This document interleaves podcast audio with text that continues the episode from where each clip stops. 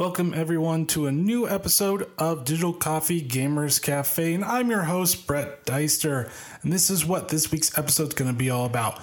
First, I'm going to be discussing Don Francisco's Colombia Suprema 100% coffee in the Keurig cups because Keurig is always the go to for most people. So why not try that out? See if it's actually as good as their Malayan organic blend.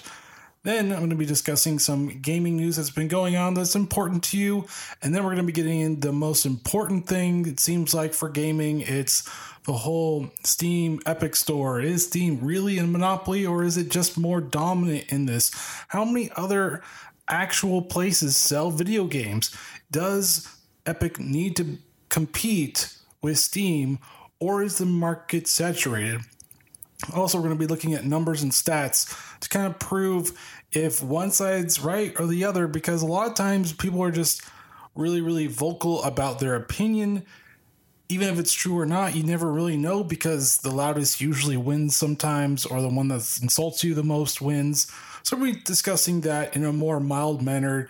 Look at the market, look at where some of the top gaming developers earn their money Unfortunately, a lot of the data for Steam and the other places is hard to find, especially Steam because it's a private company.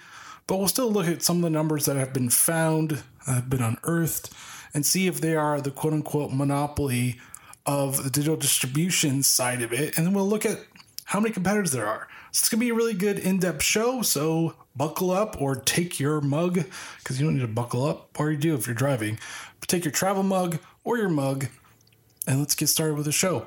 So here's the first thing the Don Francisco Colombian 100% Suprema, I think it's what's uh, called. It's actually really good. It's not as good as a Malayan. I think the Malayan's like the cream of the crop for them, but this is actually really good for what they bring out. It's still very smooth when I'm drinking it. I actually didn't really notice it a couple days when I was just drinking. It. I'm like, oh, it's almost gone. That's when you know it's a good cup of coffee. When you're not noticing it a lot of times, you're just drinking it like it's water. But I would recommend this. I still highly recommend for Don Francisco coffee, the Malayan organic blend, because it's just so much smoother, just so much better than this one. But this is still a really good choice. Now it depends on kind of your taste and everything, but I usually like to see if it's very low acidic because that usually means that people can drink it more often. They're not worried about kind of your stomach being upset. So that's why I focus on the acidity more than the flavor notes because most of the time when you're doing drip, you'll taste some of the flavor notes, some of the chocolate, some of the wine, some of the other th- the flavor notes that coffee brings, but you really only get to taste that with pour overs. So I'm really focusing on drip and Keurig cups mostly on the acidity and if it tastes good, smooth going down, you have any problems with it. So I highly recommend this as an alternative to if you can't find the Malayan brand, it's a really great alternative and I highly recommend this. Now on to the gaming news. Now there's been a lot of controversy about Epic's gaming store and there's people on both sides arguing each other, but the one that's inserted their mouth the most apparently is Randy Pitchford. Now he's the CEO of Gearbox and Gearbox has made uh, a Band of Brothers like game. I don't remember the name of it for some odd reason, but the biggest one they did was Borderlands. Borderlands 3 is coming out relatively soon and it's exclusive on Epic. And there was a firestorm, people were upset, and then I keep on seeing Randy go like tweeting their customers saying like stop whining and complaining, but he uses more colorful terms. And it's just really insane because I'm looking at this going, why are you insulting your own customer base? And why are you why are you taking sides on this? Don't you want as many customers as you want? But apparently he would rather piss off his own customer base because they want to play on what they want to play on. And he keeps on saying Epic is the future and blah blah blah blah. And I keep on saying I tweet every once in a while saying or once saying you might want to reconsider this. You're not a future teller please, please contact a PR person because this is not going to go well. Reconsider insulting your own c- customer base. It's not helping that you're arguing with them and they have valid concerns or sometimes unvalid concerns. I mean, depends on what they're actually trying to argue. about what they want to game on or if Epic is trying to do the best they can do with the features being added because it's very feature light for a gaming store, and if there's security issues along the way as well. That's been a lot of complaints, even though Todd Sweeney has said, "No, we've done it. We've we've worked on all this stuff." And it's kind of like, maybe you have, maybe you haven't. I mean, I can't tell because you are the CEO of Epic. And it's hard to tell. So I really wish developers would just calm down because you are trying to get consumers to buy your product. And if you piss them off, insult them, that's not really a great way of saying, Here, please buy my product. It's kind of saying, Please don't buy my product. And I'll even help you pirate it because I'm going to piss you off. I don't really understand both sides. I get both sides are very heated because we have nothing really better else to discuss sometimes in gaming, and this is the best one we got right now. So it keeps on coming up in the news. And this is why I decided to actually talk about kind of the competition, Steam, Epic, and all these other sites that you can actually buy games to kind of really, really dig into the economics, see if Steam is the monopoly everybody t- says it is, and that such. But Randy, please, for the love of God, stop doing this. Do not go on Twitter rants on an epic, like 20 long Twitter rant. It just doesn't help anybody understand where these consumers are coming from, and acknowledge that they may have valid points, but you would rather prefer to be on this platform. That's the best way of doing it instead of saying, well, if theoretically I would punch you in the face because you deserve it type of thing, that doesn't help anybody. You're not really helping anybody. You're just making yourself look worse, and you are the CEO of the company. Act like one. Anyways, I'm done with that and moving on to a little bit nicer thing. It's Ubisoft is donating about 500,000 euros to rebuild Notre Dame. Yes, you haven't been watching the news or reading it or listening to it because podcasts are viable, Notre Dame was on fire. And it was a sad thing because this cathedral, which is beautiful by the way, has lasted two world wars a slew of other catastrophes and electrical fire burns it down. It's kind of a sad, like, oh, that's not very epic of a way of going.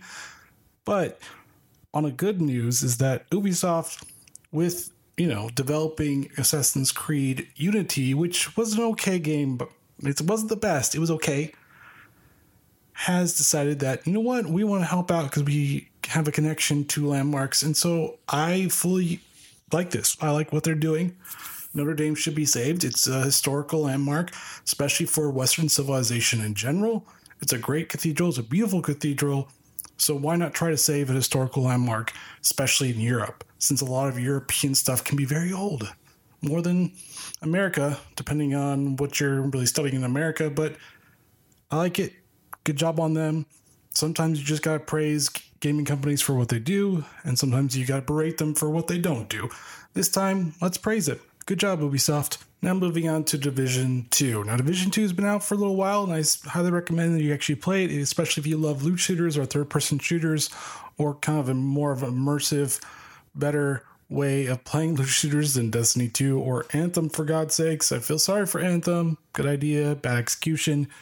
But they're going to be doing some updates, especially for PC performances. Problem is a lot of NVIDIA users have complained about DX12 or DirectX 12 crashes. DirectX 12 is kind of more of an API for graphics cards to help mm, make them look better on screen. There's a host of graphical upgrades from DirectX 11 to DirectX 12, just like DirectX 9 and DirectX 10, which was a huge boost. There's always been boost to it. Uh, there is a competitor called Vulkan. It's more of an open GL type of API. So there's different APIs for different graphics.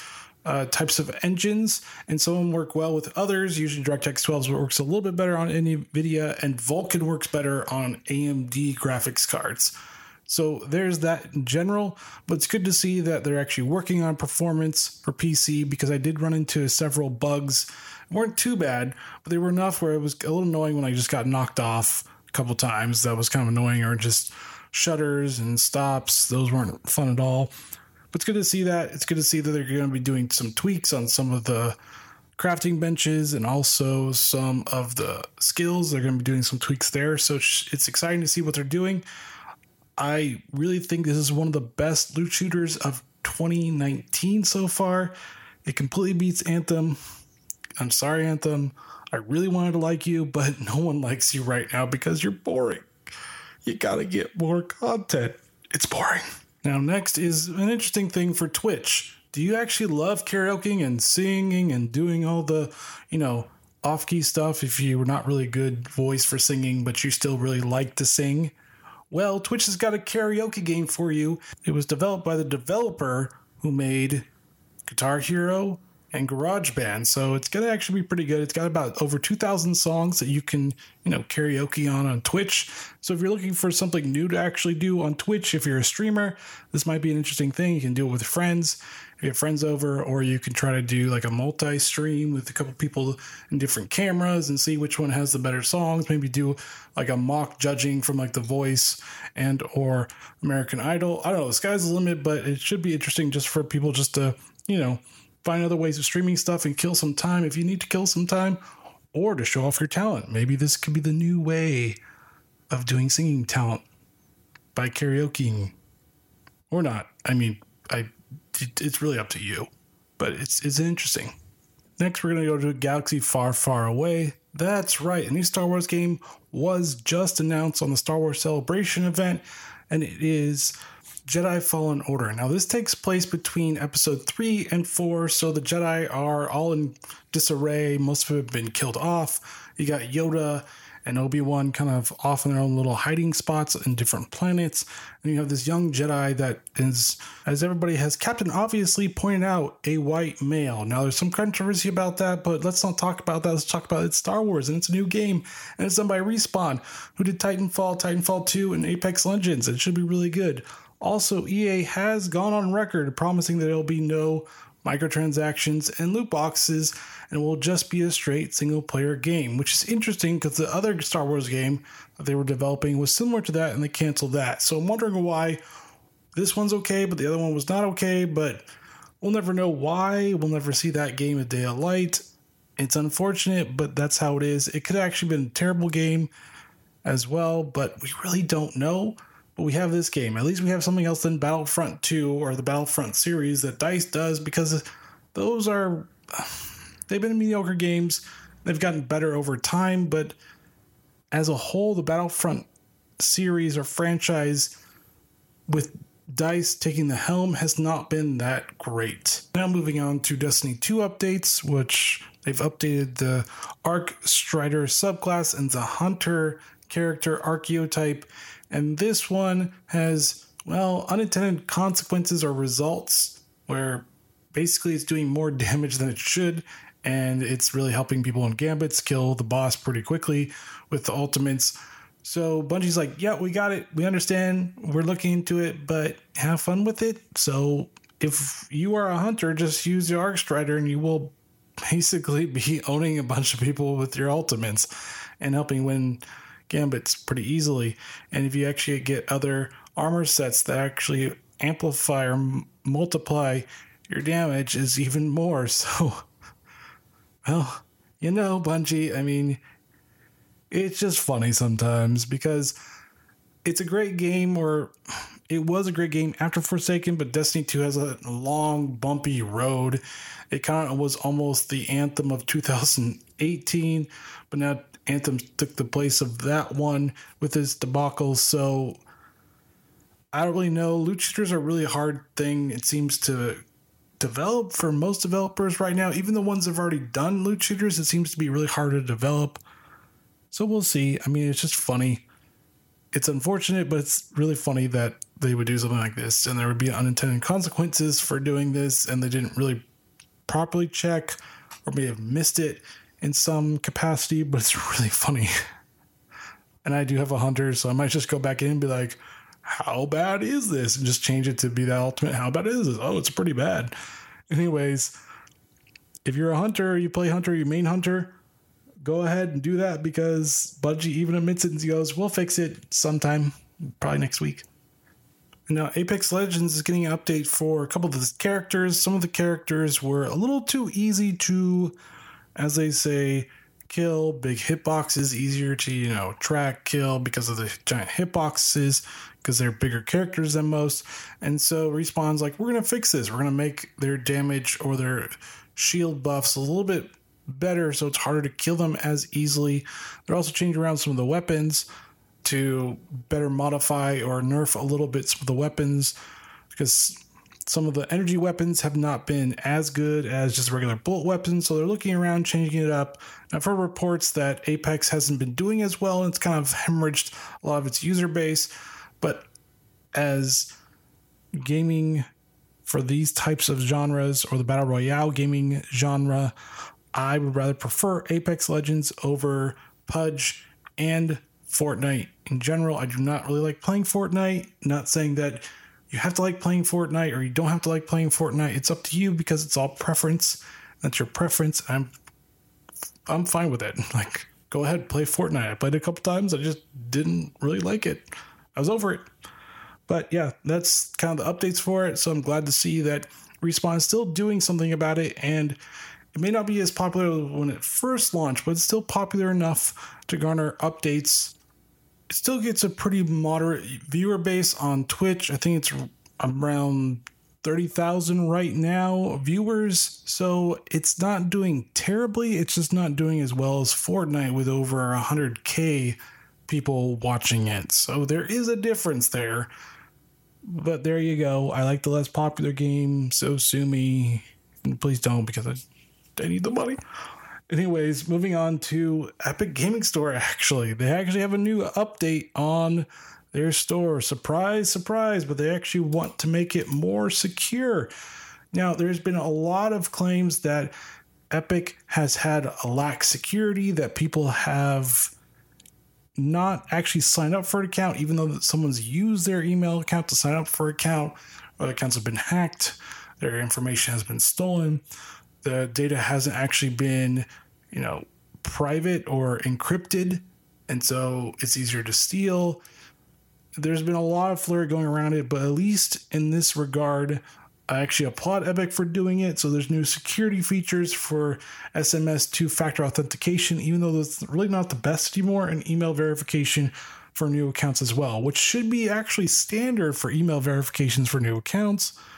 But you know, Epic, let's just do the this stuff last instead of this is should be the first thing that you guys do. This should have actually been built in when you launched it, but at least it's here.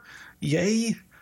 Go Epic for having something that's kind of standard in a lot of new programs that you didn't actually put in. Like this is basic stuff, but kudos to them for actually putting in more security.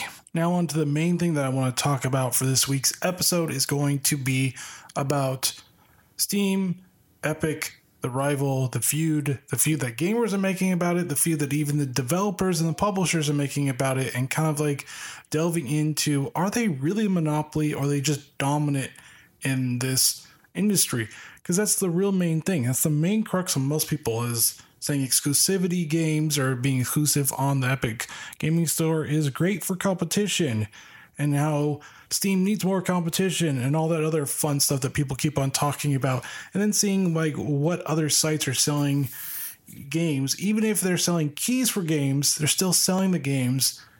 And is there really any benefit to another competitor?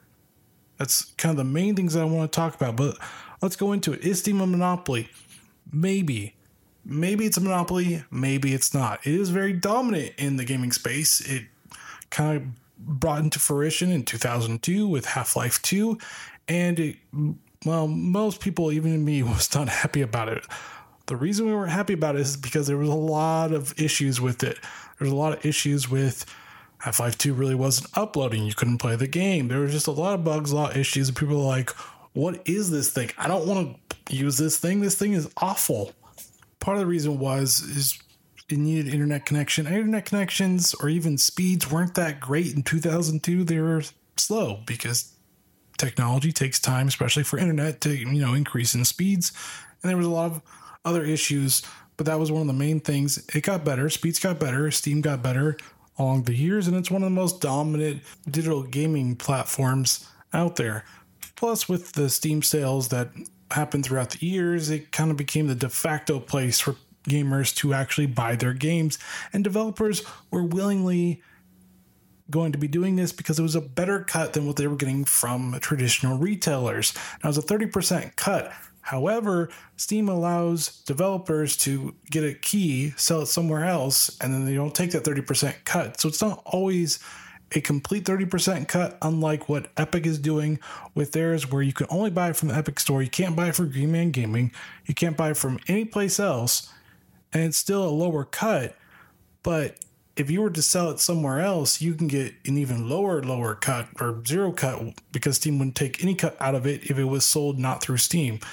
So there are pros and cons to both of them, but this is how it usually ends up in Reddit forums and everywhere else. Usually we'll get an argument, and usually will turn to insulting, or I'll play it out like this this podcast on how it usually ends up. You son of a I wish you go and die your whole hole.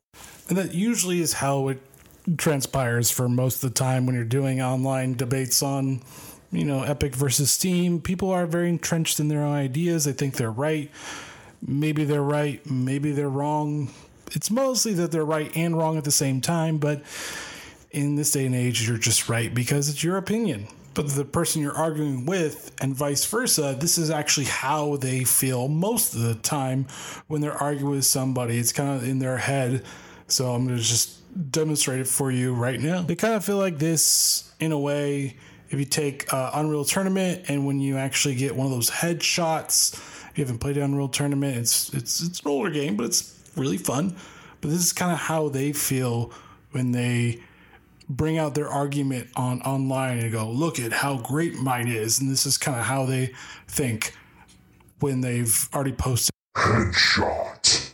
Game over. You win. So that's kind of going on in their head a little bit. It's kind of a weird thing, but that's actually what happens is that it's just a rage fuel argument. They think they're winning, even though they may or may not be winning, but they're not really getting people to go, oh, yeah, I really agree with you. Thanks for telling me that I'm a five year old or 15 year old and that I don't know what I'm talking about. I should go back to school or something like that. In general, it just becomes, it, it gets us nowhere because we're not really playing games. We're just arguing with each other and we have our own opinions, valid or not, they're opinions. So, where, do, where does that leave us? It leaves us in very different camps, even though PC gaming has usually been one of the more or less exclusive types of platforms out there. It was an open platform in some ways.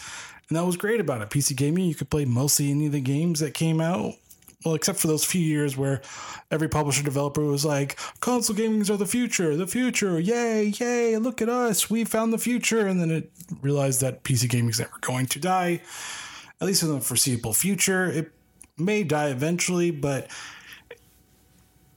mobile gaming has to really do just as good or better than desktop. And I still don't think desktops will go away anytime soon. So they're still very much a powerhouse in editing and creating content in that type of a way. But let's get into some of the facts about PC gaming and Steam in general and look at kind of more of the economics behind it and see if it actually is the near monopoly or the monopoly that a group of people is actually saying it apparently is. So, first off, in about 2017. Now, mind you, I cannot find uh, data on how much Steam makes because they're a private company, meaning they don't actually have to or they never will bring out what they actually make. But in 2017, they estimated about 4.3 billion.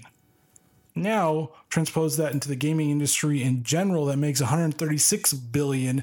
That's total. That's going to be peripheral sales, it's going to be console sales, and PC gaming sales. But if we actually look at 2018, when PC gaming made up 25% of the industry, which was $3.3 billion this year, or in 2018, which was last year, it's not really looking like they are specifically uh, near monopoly. They are very dominant, yes, but a monopoly it's still not really quite that because even if you look at Electronic Arts financials and that digital net bookings or net sales or how much they made in the digital front was 3.538 billion last year. Can't do this year because this year's not over yet, and they still have still have to you know catch up with the rest of the months. But we can at least look at that breakdown and say that EA has made close to 4 billion and EA usually only releases their games, especially all their new games on Origin exclusively there. You can now buy console games through the respective Xbox or PlayStation 4, but for PC, you cannot buy their newer games on Steam. You can buy the older stuff, but the newer stuff exclusively on Steam. Now, Steam could actually have gone a little bit higher since 2017 and probably made probably closer to $5 billion, but 5 billion to, let's say, oh, I don't know, about $33 billion in sales, or it looks like even a bigger breakdown would be about $28.6 billion in sales. So even that, even if we look at all the downloadable games and how much it makes, if we make that breakdown, Steam, if it roughly does about five to six billion dollars in a fiscal year, that is not even half of the digital sales that is made through Steam. So the whole point of saying that it actually is a near monopoly is, at least from the economic standpoint, it's wrong. It's it's false. It's not even remotely true because if you're a near monopoly, about 80% of the sales should be going through Steam. But it doesn't because we have a healthy, thriving industry right now. It's still going through its pains. And then if we actually look at Fortnite, what it made in 2018, which was 2.4 billion by itself through the Epic Gaming Store, it's not really looking like Steam has that near monopoly. All the dreaded developers and publishers are saying, and how much it needs more. Then, if we actually look at the breakdown of where you can actually buy the games, you can buy the games from B&H, from Best Buy, Fry's, Micro Center, Circuit City. Yes, they are still around. If you didn't know, just Google Circuit City. CompUSA, they're surprisingly still around, but online as well. You have that. You have Steam, obviously, Epic Gaming Store. You have Discord through the Nitro service subscription, Origin, which also has a subscription as well. You have Uplay, which does it, BattleNet, but they only really have a few games, and it's usually Blizzard or Activision games, and very few Activision games. You also have Humble Bundle. You also have itch.io.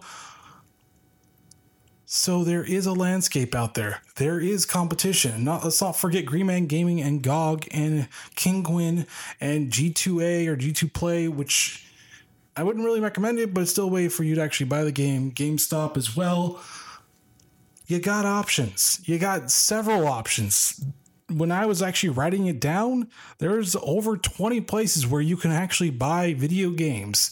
So the whole idea that Steam does not have competition at all is resoundingly false. Also, through the economics of what I could actually find for what the gaming industry actually makes, and it's roughly over a hundred billion dollars a year, mostly through usually streams of DLC and microtransaction, esports games as well and mobile. It actually does tie in mobile as well. It's still roughly a smaller fraction of what the whole gaming industry makes. Now, mind you, I usually say Monopoly is about 80% of the market. If Steam makes about five to six billion dollars in 2018 and roughly maybe six to seven billion dollars this year, it's still not going to be a majority or a monopoly that people think it is. It's just a majority monopoly because that's where everybody goes to. It's where your mind goes to. That's where the consumer mind share goes to.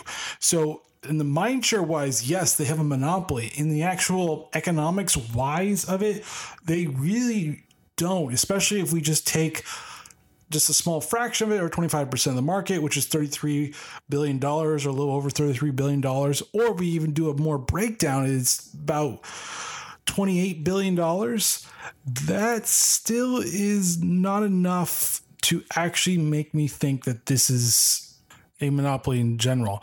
Now, I really can't find the breakdown for EA and Ubisoft and how much they make in Uplay and Origin, so it's really hard to actually see where they're actually coming from or what they're actually making it. But from what I can gather and what I can sift through even the global market in general, it's still not really Steam is 80% of the market share.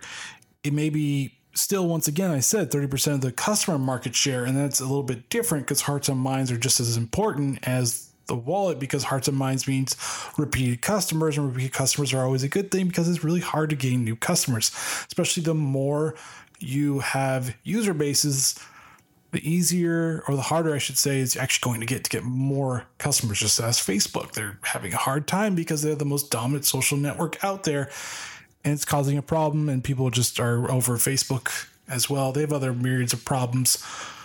But my whole thing about the competition wise is that the more competition you have, the more niche you have to be. So if we have, like I said before, over 20 places to buy video games, you're going to be segmenting your market or your customer base to who you think you can get, who you think your brand is going to fit in the most. And there really can only be one dominant place to actually buy games and to and to make one platform your home base for all your games. That's what most people want to do. They don't want to have multiple games. I completely understand that part. I completely understand the part of more competition is better for consumers. Yes and no. I mean, there have been studies about it, and sometimes it is, and sometimes it isn't. There is a sweet spot where if too much competition happens, nobody buys anything because they just don't know what to do with it. I've worked with a company that had probably over 150 products in one segment, and I looked at it going, I don't know what to buy. If you ask a if you ask a consumer what to get or what's the best one they think to get, and they look at a myriad of different products that almost look the same, they're going to be like, I don't know. I'll just go with what I know, which usually ends up being one of their older products. And if you're afraid to kill your older products, which they were, then you actually segment your market even more because then your newer products can't actually compete with your older products because people know your older products and not your newer products. And it's the same thing with here the more digital distribution sites we have, the more fragmented we become. And fragmentation means less of a revenue because you're going to have to convince the people that are already entrenched in one place to come over to your place, or you can do the EA route and Uplay route, or Ubisoft, I should say, and make it more exclusive. You have to play it through their digital distribution site for some odd reason because they want the bigger cut. I understand cuts are always big. You want the biggest cut you can get. It's business. I get it. But let's not kid ourselves when they're saying that we need more competition because there aren't enough competition on Steam. When if you just look at where you can buy games, there's a plethora of places you could go to buy a game. It's kind of a disingenuous argument. It doesn't really make sense but it's still an argument made. Now, is Steam the de facto in pro consumer type of. Uh, they care more about the consumer than everybody else? Eh, probably not. But they have a better mantra than what Epic is having, and Epic is usually having it's more pro developer. They want to give the developer the option. They want to do that, which usually, if we even look at the Amazon model of take care of the customer first, that's why Amazon's successful. They are, well, as I usually say, dick to vendors. I've been a vendor on that side, and they are really big dicks to vendors, which is completely fine because as the customer side of me really likes it because they actually care about me and they care about my needs being taken care of when I buy something on their platform. And that's what made them so successful because they said, take care of the customer first and the revenue will come. Even though technically Amazon actually hasn't made any money, even though they're doing really well in the stock market, they still have never actually made money. That's what most people don't understand. They actually haven't made money. But, anyways, moving on this is this is the problem we're having. We're having two camps. One that's pro Steam, one that's pro Epic, one that's kind of in the middle going, I really don't care, guys. I just want to play my game. And here we go. We have one company, Epic, trying to just steal games away and saying, hey, I got to use our stuff. You want to get the most recent and cool game that we have. From your kids, they almost sound like this like creepy like drug dealer trying to like get you hooked on their platform. And it's kind of like, uh, I'm, I'm okay. I'm just going to go over here. I like this better. You're freaking me out. But that's where we're at. It was where instead of having consumer choice, which is I can buy this game on what platform that I choose, Epic has already made the choice for us and is saying, well, we're helping gaming industry by doing better cuts for developers. Great. Like I am in favor of that type of competition what most gamers have an issue with, and they're conflating with the security issue of, well, Tencent is taking your data, blah, blah, blah. We may never know that for sure. I mean, I'm kind of skeptical if they're actually really taking the data too, but you can't confirm it in any way, shape, or form. It's back to the I want to be able to choose where I buy my game type of thing. I want to be able to buy it. If I want to on Epic Store, then I can go there and buy it. If I don't, I can go somewhere else and buy it. But if you are taking away consumer choice, that's when consumers start to get a little upset about that, saying, Why are you taking this away from me? Like, I've had this for a while.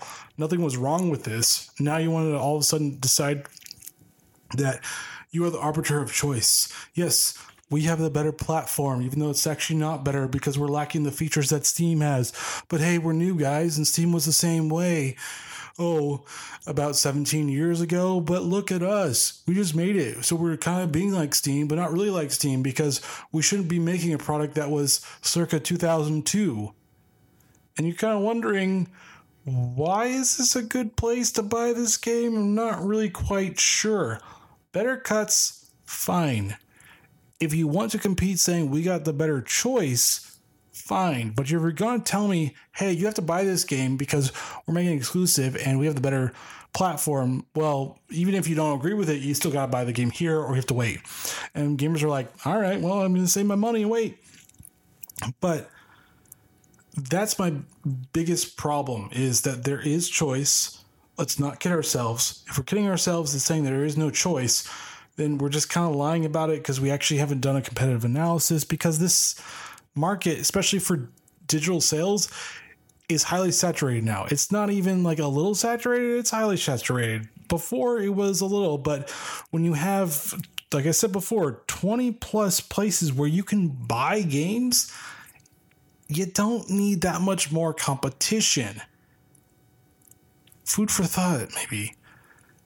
But agree or disagree, I'd like to hear your guys' comments about this, what you feel, even if you are pro epic. I still want to hear it because you know what? It's a conversation. We need to keep on discussing and having conversations.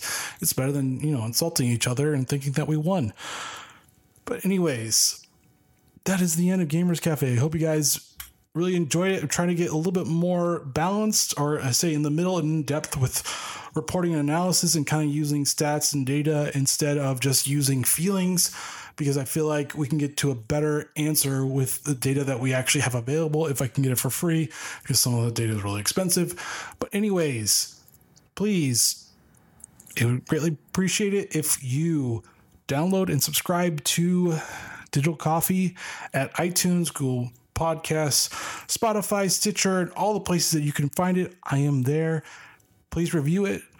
Please give me some feedback. I would love to hear from you guys so I can help make this show better for you and for your friends. Also, I have a merch store where you can buy jackets, hoodies, t shirts, and coffee mugs. And I'm always updating stuff and bringing new stuff in as much as I can with my creative mind. And also, please follow Digital Coffee on Twitch, Mixer, digital underscore coffee at Facebook, Instagram, and Twitter at Digital Coffee with one E. And guys, please join me next week while I actually go through tips on how to get started on streaming and or podcasts and what types of equipment that I use and recommend. Because if you always want to get started, I'm always there to help you out. So tune in next week. And like I said before, always have that great cup of coffee ready for next week and the weekend to enjoy.